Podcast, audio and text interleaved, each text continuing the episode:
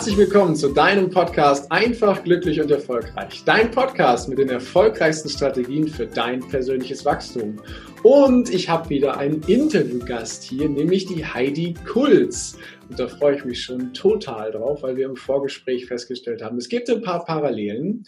Doch bevor ich die offizielle Anmoderation erzähle, wie immer, freue ich mich über eine ganz ehrliche Rezension von dir, wenn dir das Ganze gefällt, bei iTunes. Und jetzt hören wir mal rein bei der Heidi, die Anmoderation. Heidi Kulz, die war 25 Jahre lang Unternehmerin. Sie hatte unter anderem ein Fitnessstudio, zwei Geschäfte in der Beauty-Industrie und ist als internationale Trainerin europaweit unterwegs gewesen.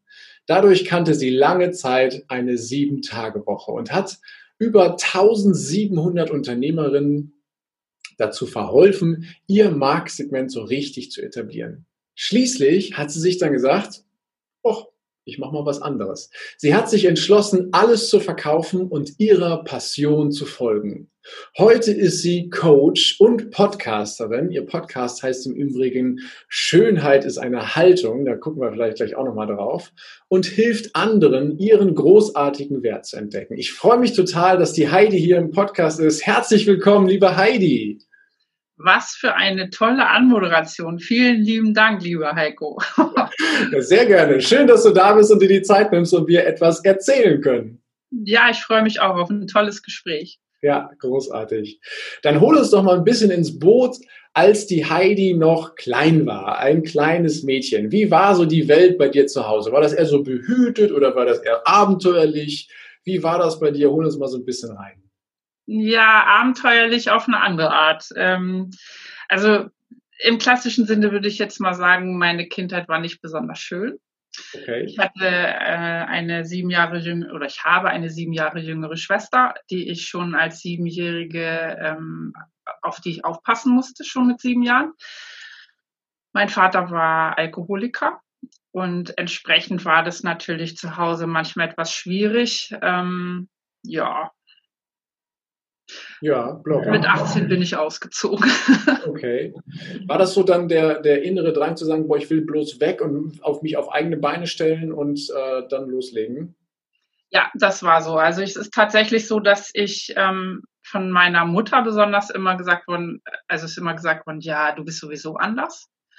Ähm, um dir mache ich mich auch keine Sorgen. Also ähm, ich war schon wirklich gezwungen natürlich durch, äh, durch meine Schwester oder durch äh, das Aufpassen meiner Schwester war ich äh, gezwungen, selbstständig zu werden. Mhm. Weil wenn du als Siebenjährige mehrere Stunden am Tag mit einem Säugling alleine bist, dann kriegst du einfach Verantwortungsgefühl. Auf jeden Fall, das ja klar. Bedeutete aber auch, dass ich mich nie mit mir selbst beschäftigt habe. Ich mhm. war auch mit meiner Mutter äh, sehr eng damals. Äh, mein Vater hat ist fremdgegangen und ich musste dann zu der Frau hinlaufen und der sagen, wir sollen halt, der soll meinen Vater in Ruhe lassen und so. Also so richtig, ja, klischeehaft doofe Sachen. Und doch muss ich sagen, ähm, ist es etwas, worunter ich nicht leide. Also viele haben, haben ja, ja, meine Kindheit und so schlimm und so. Das, das ist bei mir nicht der Fall. Mhm. Ich erzähle das als Geschichte, klar, jetzt kam die Frage gerade ein bisschen überraschend, das ist für mich aber okay. Ähm, nee, ich leide da nicht drunter. Ich habe darunter auch nie gelitten. Es war bei mir noch nie so, dass ich gesagt habe, naja, weil das halt in der Kindheit so war, deshalb bin ich heute so oder so. Das Einzige, was halt wirklich ist, ich habe mich damals, schon damals nicht um mich selbst gekümmert. Ich war immer für andere da. Sei es für meine Schwester, sei es für meine Mutter insbesondere. Und dann bin ich mit 18 ausgezogen. Und äh, ich muss auch sagen, das Wort Liebe zum Beispiel gab es bei uns zu Hause nicht. Also meine Mutter oder mein Vater sowieso nicht, hat mir nie gesagt, dass er mich liebt oder mich lieb hat oder sowas. Mhm. Das ist eine Formulierung, äh, die es bei uns nie gab, die mir aber äh, sehr, sehr wichtig war, bis heute auch ist, äh, dass meine Kinder das von mir auch hören. Nicht nur, dass ich es ihnen zeige, sondern dass sie es auch von mir hören. Ja, du hast ja, glaube ich, auch zwei großartige Kinder. Ne? Das genau, ich habe eine 28-jährige Tochter und einen 29-jährigen Sohn. Wow. Woher hast du damals die Kraft genommen, die Power genommen, so ein Unternehmen, so ein Business aufzuziehen, wie ich es eben geschildert habe, dass du ähm, ja, ein Fitnessstudio aufgebaut hast, dass du in der Beauty-Branche unterwegs gewesen bist, dass du als Trainerin so erfolgreich gewesen bist, weil äh, manche andere hätten ja auch mit so einem, äh, mit so einer Kindheit vorher einen anderen Weg einschlagen können. Woher hast du diese, diese Kraft genommen zu sagen, ich weiß, was ich jetzt als nächstes mache? Ja, da wirst du jetzt sehr überrascht sein. Ähm, ich bin jemand, der eine Idee hat und sie sofort umsetzt. Und zwar war das tatsächlich so, ähm, unsere Kinder waren sehr klein, meine Kinder sind nur ein Jahr auseinander und mein damaliger Mann wurde arbeitslos. Ähm, der hatte eine Erkrankung, musste jeden Tag Sport machen. Und dann hatte ich ein Klassentreffen und auf dem Klassentreffen erzählte eine ehemalige Schulkameradin von mir, dass sie ein Fitnessstudio hat und eine andere Klassenkameradin erzählte mir, dass sie dort, wo sie lebt, keins hat. Okay. Und das, das war ähm, Anfang der 90er Jahre und da habe ich so gedacht, wow, eigentlich Fitnessstudio wäre eigentlich cool.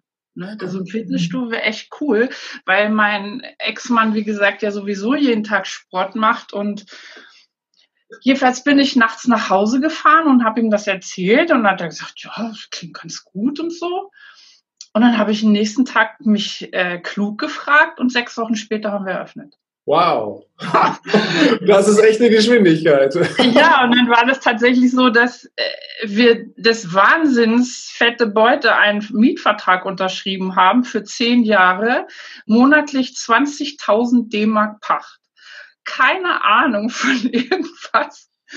Und äh, ja, gut, das ist die äh, kurze Geschichte. Wow. Und okay. die Beauty-Industrie, das war eben so, ich war inzwischen dann äh, getrennt von, also schon geschieden und so weiter und war dann als Journalistin unterwegs und war auch noch ähm, in einem Fitnessstudio angestellt weil ich dann äh, einen Ortswechsel von 500 Kilometern mit meinen Kindern vorgenommen hatte. Ja. Und ich war aber müde in dieser Branche. Ich wollte da nicht mehr sein. Und ich lag da im Krankenhaus und dann war dort äh, das äh, Thema, ich sag, sag's jetzt mal hier, da ging es damals um die Wimpernverlängerung, was etwas sehr Spezielles ist, was eine hochgradig ähm, feine Arbeit ist. Das kommt die eines Gehirnchirurgen nah. Und das war ein komplett neues Marktsegment. 2006 ist das nach Deutschland gekommen. Und ich lag in der Klinik und habe das gehört und da habe ich zu meiner Freundin gesagt, das mache ich. Und da sagt die zu mir, wie das machst du? Ich sage ich, das klingt gut das mache ich. Das wird bestimmt cool. Ich habe damals in Wolfsburg gelebt und da gab es in, äh, bei Volkswagen diesen Skandal mit den Prostituierten aus Brasilien und aus Braunschweig. Und da habe ich damals zu meiner Freundin gesagt, wenn das in Wolfsburg nicht läuft, dann beklebe ich in Braunschweig die Nutten. Und dann, ja, und dann bin ich aus der Klinik und äh, habe mich klug gemacht und bin dann, äh, nach zwei Wochen habe ich die Ausbildung gemacht und habe mich dann mit dem Deutschlandchef vorher getroffen und er hat, das war halt ganz neu und er sagte, ja, ich brauche noch Trainer. Und so, ich so, Trainer? Sag ich, hier bin ich. Was muss ich tun, damit ich Trainer werden muss, kann? Da sagt er so, ja, also erstmal musste gut werden und zweitens musste mir hinterherlaufen. Ich sagte, okay, das letzte kann ich, an dem zweiten kann ich arbeiten. Und dann habe ich mich da so reingehängt, dass ich wirklich innerhalb von zwei Monaten meine Festanstellung aufgegeben habe und habe dann nach fünf Monaten mein erstes Training gegeben. Wow. Dann, ja, dann ging das halt, das war meine, das ist meine Energie. Wenn ich mir etwas vornehme, dann mache ich das auch. Und so war das zum Beispiel auch in meinem Podcast letztes Jahr. Ich war auf einem Seminar und hatte mir das da so vorgenommen da fragte die, die Trainerin damals, ja, wann willst du das denn machen? Sag ich so, ja, so zum 1. September. Und das war am äh, irgendwie Anfang Juli. Und dann hat sie gesagt, boah, das ist aber sportlich bis dahin. Sag ich, ja, werde ich schon schaffen. Und meine erste Folge kam halt am 29.07. okay, also ich nehme auf jeden Fall bei dir wahr, wenn du etwas verspürst, wo du sagst, das ist mein Ding, das möchte ich als nächstes machen, da ist mein Fokus, meine Energie drauf, meine Aufmerksamkeit, dann äh, läuft das bei dir, da, da geht das sofort in die Richtung und auch in die direkte Umsetzung. Ne? Ob man jetzt über mögliche Konsequenzen oder so in der Tiefe nachdenkt, erstmal los und machen, anstatt lange es kaputt zu reden. Ne? Absolut.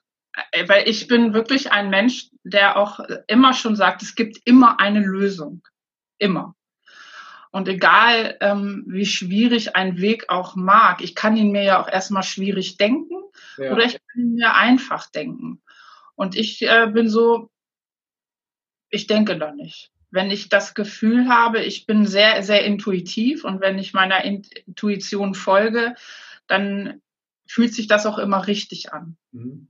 Ja. Und wenn ich sage, ich mache das, dann mache ich das auch. Und das ist nicht, es ist, äh, das ist auch eine Art der Verlässlichkeit mir selbst gegenüber und auch anderen gegenüber. Wenn ich sage, ich mache das, dann mache ich das.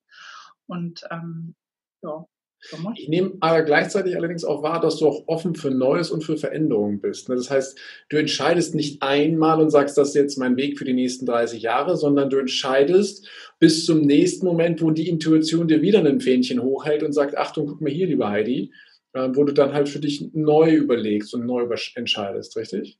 Das Jein, also es mag jetzt, ich, also so sprunghaft bin ich dann nicht. Also ich habe die Sachen, äh, die ich gemacht habe, immer sehr, sehr lange. In meiner Beautybranche war ich tatsächlich 15 Jahre mhm. und ähm, in der ähm, mit dem Fitnessstudio, das hatte ich zehn Jahre. Das ist halt also schon ja auch eine lange Zeit und darf man nicht vergessen.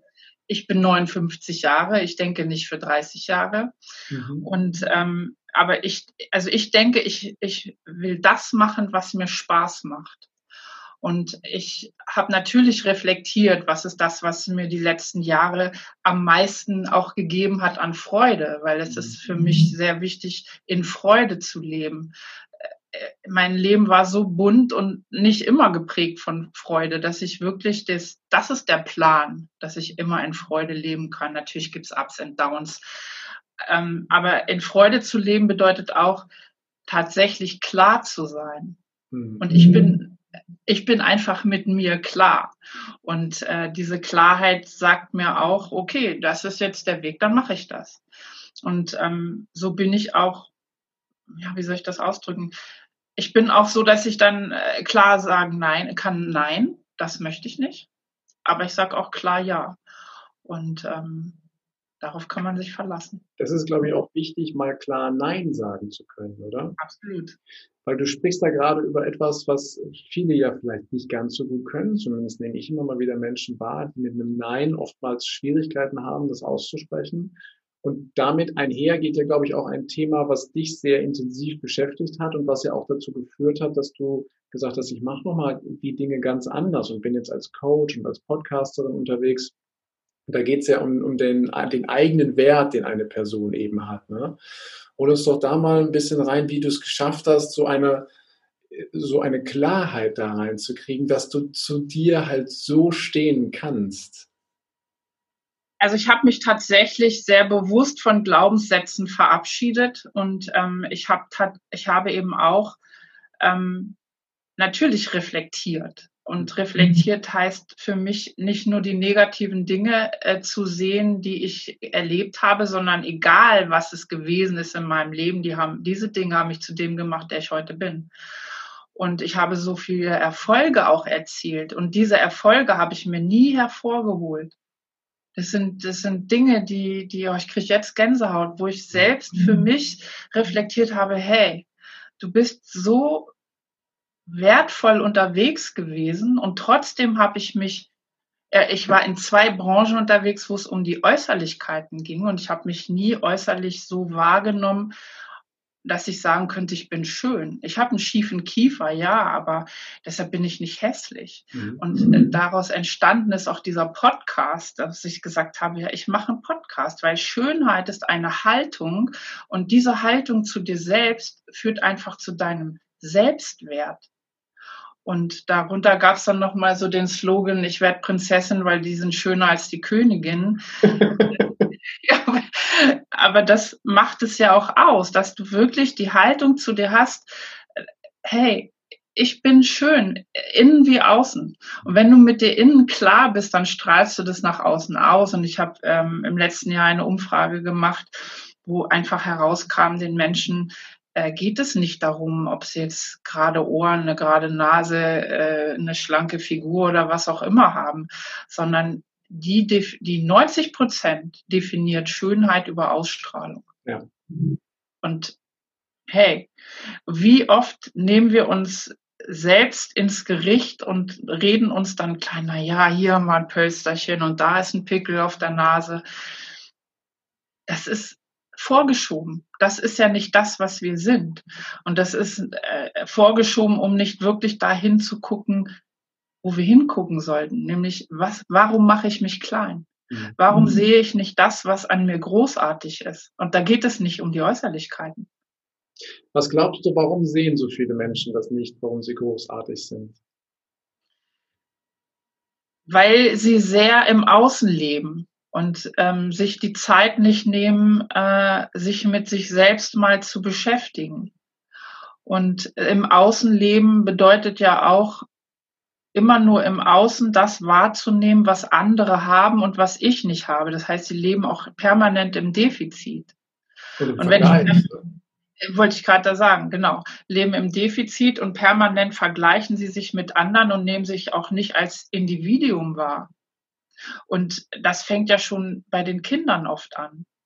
Und das finde ich so fatal, dass der Selbstwert häufig schon ähm, da anfängt zu knapsen. Ich hatte letzte Woche ein Interview mit einer jungen Dame, die schon als Kind übergewichtig war und die Mutter schon als wirklich im Kindesalter immer angefangen hat, ja, ist dies nicht, ist das nicht, du nimmst zu. Das sind Dinge, die, die, ja, die blockieren natürlich auch. Die, weil sie dann schon wieder anfangen, sich zu vergleichen, wenn sie schon von den Eltern mitbekommen. Mhm. Das zum einen. Und gerade im Kindesalter werden diese Aussagen ja, auch wenn sie uns vielleicht nicht gefallen, aber sie werden erstmal übernommen. Ne? Da wird ja nicht kritisch hinterfragt und dann tragen die meisten halt solche Glaubenssätze mit sich durchs ganze Leben und stellen sich die Frage, warum ist das eigentlich so? Ne? meistens liegt die Antwort irgendwo in der Kindheit. Und das war wahrscheinlich auch gar kein böser Wille von der Mama dann an der Stelle ja, damals. Ne? Im Gegenteil, ne? es ist ja immer aus dem Guten heraus, nur es wird anders dann, es kommt anders an. Das war der erste Teil des Interviews. Vielen Dank, dass du dir bis hierhin die Zeit genommen hast. Und gleich geht es weiter. Ich wünsche dir viel Spaß mit dem zweiten Teil.